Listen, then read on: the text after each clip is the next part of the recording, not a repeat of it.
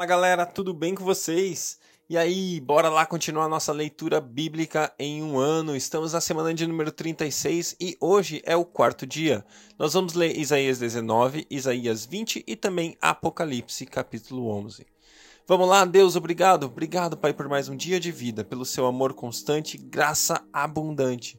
Graça sobre graça, Deus. Onde superabundou o pecado, ali superabundou a graça. Obrigado porque isso é verdade nas nossas vidas. O Senhor nos ama de maneira incrível, de uma maneira poderosa, de uma maneira infalível. E nós queremos honrar o seu amor por nós, vivendo para ti, honrando o seu nome e abençoando o Senhor em tudo que fazemos, Pai. Que seja assim nas nossas vidas todos os dias, para a glória do Senhor, em nome de Jesus. Amém. Isaías capítulo 19 advertência contra o Egito.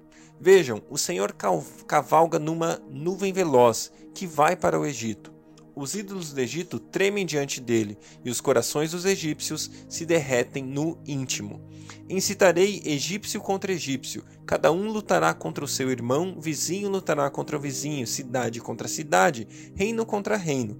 Os egípcios ficarão desanimados e farei com que seus planos resultem em nada. Depois eles consultarão os ídolos e os necromantes, os médiuns e os adivinhos. Então eu entregarei os egípcios nas mãos de um senhor cruel, e um rei feroz dominará sobre eles, anuncia o soberano, o Senhor dos exércitos. As águas dos rios vão secar-se, o leito do rio ficará completamente seco, os canais terão mau cheiro, os riachos do Egito vão diminuir até secar-se, os juncos e as canas murcharão. Haverá lugares secos ao longo do Nilo e na própria foz do rio. Tudo o que for semeado ao longo do Nilo se ressecará, será levado pelo vento e desaparecerá. Os pescadores gemerão e se lamentarão, como também todos os que lançam anzóis no Nilo.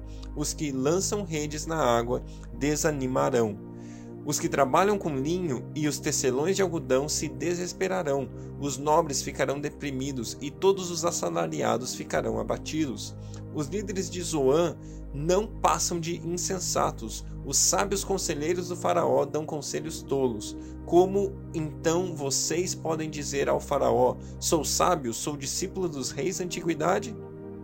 Os que estão agora e seus sábios, onde estão agora os seus sábios? Que mostrem a vocês se é que eles têm conhecimento do que o Senhor dos Exércitos tem planejado contra o Egito.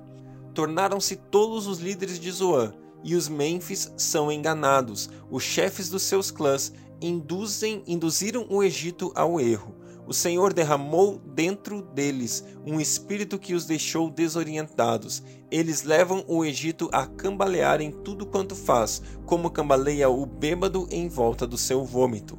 Não há nada que o Egito possa fazer, nada que a cabeça ou a cauda ou a palma ou o junco possam fazer. Naquele dia, os egípcios serão como mulheres, temerão de medo diante do agitar da mão do Senhor dos Exércitos que se levanta contra eles. Judá trará pavor aos egípcios. Todo aquele que mencionar o nome de Judá ficará apavorado por causa do plano do Senhor dos Exércitos contra eles. Naquele dia, cinco cidades do Egito falarão a língua de Canaã e jurarão lealdade ao Senhor dos Exércitos. Uma delas será chamada Cidade do Sol. Naquele dia haverá um altar dedicado ao Senhor no centro do Egito e, em sua fronteira, um monumento ao Senhor. Serão um sinal e um testemunho para o Senhor dos Exércitos na terra do Egito. Quando eles clamarem ao Senhor por causa dos seus opressores, ele lhes enviará um Salvador e defensor que os libertará. Assim o Senhor se dará a conhecer aos egípcios, e naquele dia eles saberão quem é o Senhor. A ele prestarão culto com sacrifícios e ofertas de cereal, farão votos ao Senhor e os cumprirão. O Senhor ferirá os egípcios e ele os ferirá, ele os ferirá e os curará. Eles se voltarão para o Senhor e ele responderá às suas súplicas e os curará.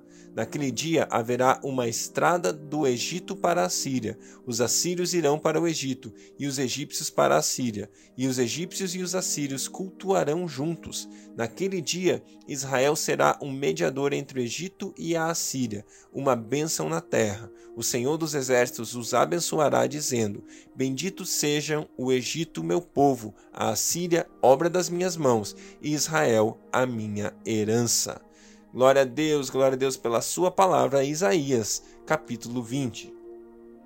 No ano em que o general enviado por Sargon, rei da Assíria, atacou Asdod e a conquistou, nessa mesma ocasião o Senhor falou por meio de Isaías, filho de Amós, e disse: Tire o pano de saco do corpo e as sandálias dos pés. Ele obedeceu e passou a andar nu e descalço. Então disse o Senhor: Assim como o meu servo Isaías andou nu e descalço durante três anos, como sinal e advertência contra o Egito e contra a Etiópia, assim também o rei da Assíria, para a vergonha do Egito, levará nus e descalços os prisioneiros egípcios e os exilados etíopes, jovens e velhos, com as nádegas descobertas. Os que confiavam na Etiópia e se vangloriavam no Egito terão medo e ficarão decepcionados. Naquele dia, o povo que vive deste lado do mar dirá: Vejam o que aconteceu com aqueles em quem confiávamos, a quem recorremos para nos ajudar e nos livrar do rei da Síria. E agora, como escaparemos? Apocalipse capítulo 11 Deram-lhe um caniço semelhante a uma vara de medir e me disseram: Vá e meça o templo de Deus e o altar, e conte os adoradores que lá estiverem. Exclua, porém, o pátio exterior, não o meça, pois ele foi dado aos gentios. Eles pisarão a cidade santa durante quarenta e dois meses. Darei poder às minhas duas testemunhas, e elas profetizarão durante mil duzentos e sessenta dias, vestidas de pano de saco. Estas são as duas oliveiras e os dois candelabros que permanecem diante do Senhor na terra. Se alguém quiser causar-lhe dano, da boca dele sairá fogo e devorará os seus inimigos. É assim que deve morrer qualquer pessoa que quiser causar-lhe dano. Estes homens têm poder para fechar o céu, de modo que não chova durante o tempo em que estiverem profetizando, e têm poder para transformar a água em sangue e ferir a terra com toda sorte de pragas, quantas vezes desejarem. Quando eles tiverem terminado o seu testemunho, a besta que vem do abismo os atacará e irá vencê-los e matá-los. Os seus cadáveres ficarão expostos na rua principal da grande cidade, que figuramente será chamada de Sodoma e Egito, onde também foi crucificado o seu Senhor. Durante três dias e meio, gente de todos os povos, tribos, línguas e nações contemplarão seus cadáveres e não permitirão que sejam sepultados. Os habitantes da terra se alegrarão por causa deles e festejarão, enviando presentes uns aos outros, pois esses dois profetas haviam atormentado os que habitavam na terra. Mas depois dos três dias e meio, entrou neles um sopro de vida da parte de Deus e eles ficaram em pé, e um grande terror tomou conta daqueles que os viram. Então eles ouviram uma forte voz dos céus que lhes, que lhes disse: Subam para cá. E eles subiram para os céus numa nuvem enquanto seus inimigos olhavam. Naquela mesma hora houve um forte terremoto e um décimo e um décimo da cidade ruiu. Sete mil pessoas foram mortas no terremoto. Os sobreviventes ficaram aterrorizados e deram glória ao Deus dos céus. O segundo ai passou, o terceiro virá em breve. O sétimo anjo tocou sua trombeta e houve fortes vozes nos céus que diziam: O reino do mundo se tornou de nosso Senhor e do seu Cristo, e ele reinará para todo sempre.